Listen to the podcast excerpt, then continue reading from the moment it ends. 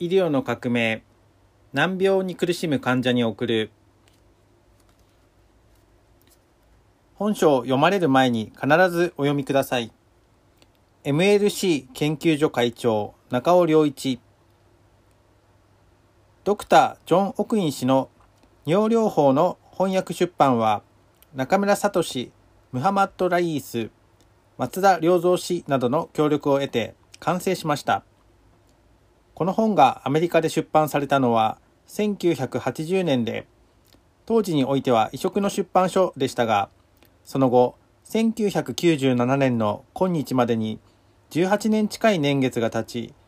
その間に研究内容とも格段の進歩を遂げています。現在の知識からは単なる参考に過ぎないものも多くありますが、あらゆる病気を治療し、治癒することに関しては、今日でも相違す。るものではありません。当時の治療成果を今日の考え方と重ね合わせることによって、読者の方々が論理的に納得し、実行す。ることに関して自信と忍耐を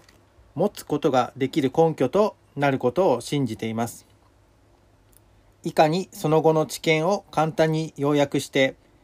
読者の皆様の参考に供す。る次第です。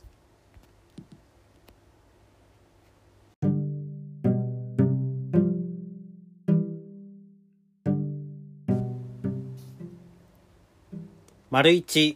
尿は薬ではない。飲むという言葉は薬であると考えがちですが、尿は薬ではなく、その人個人の体内の情報源であるとの考え、つまり人体のコピーなのです。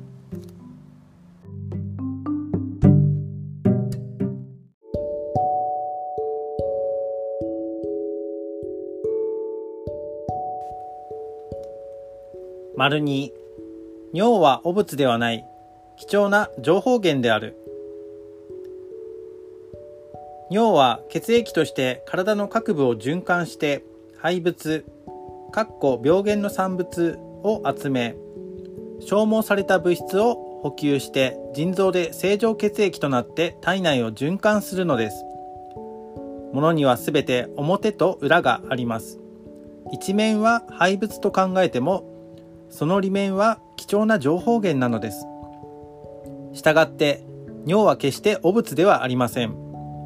今日までの汚物教育が尿を治療に使用することに根強い嫌悪感を残させているのです。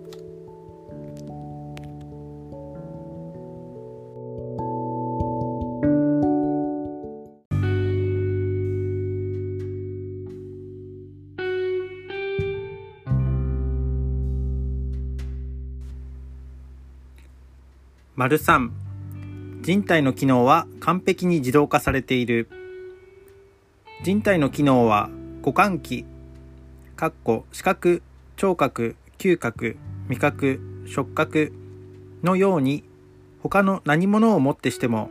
これに勝る機能を見出すことはできない。例えばスープの味を見るために一滴を舌に触れさせるだけで全ての味が判別できるように。聴覚、視覚、嗅覚それぞれに完璧な機能が認知できます。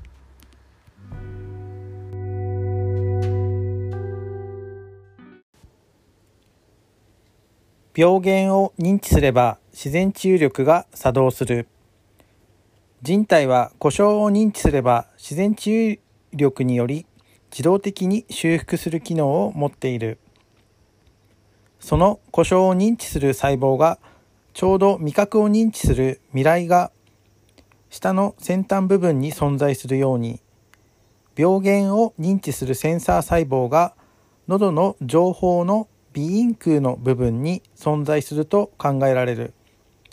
このことは例えば尿を喉を通過させずカテーテルイコールゴム管イコールで、えー、直接胃の中に入れた場合は何らの効果も現れないことからわかるのです。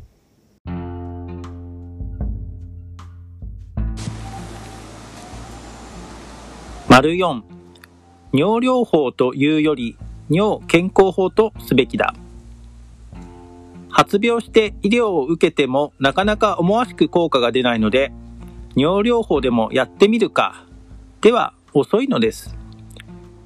転ばぬ先の杖で尿で治療をするよりも健康で働いている時からたとえ 50ml でも良いので尿を飲み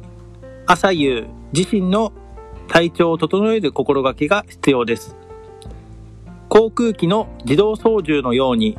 常に自身の、え、健康を維持するために尿という体調のコピーをセンサー細胞に与えて体調の崩れを調整することが必要です。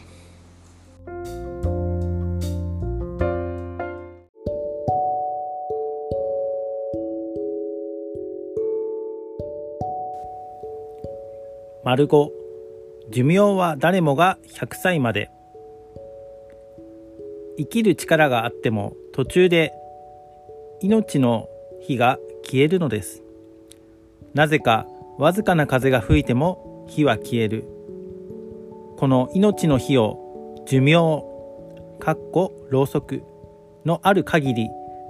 点火し続けるためには微風にも耐えられるためのガードつまり火を守るホヤが必要です。これが尿健康法です。したがって病気、かっこ火が揺れることが治ってもホヤを外すことは危険です。ろうそく、かっこ寿命のある限り命のホムラを消さないためにも生涯尿健康法を実行すべきです。健康な時から尿を飲む習慣を続ければ健康体である限り臭い折やかっこ苦い味もない全くまろやかな尿であることを体験できるのですなぜそれで効果のあることが証明できるのかそれは全く風邪をひかないことに気づいたり爪や髪の毛の伸びが早いことなどで効果が実証できるのです。したがって尿健康法は生涯続けることに意義があるのです。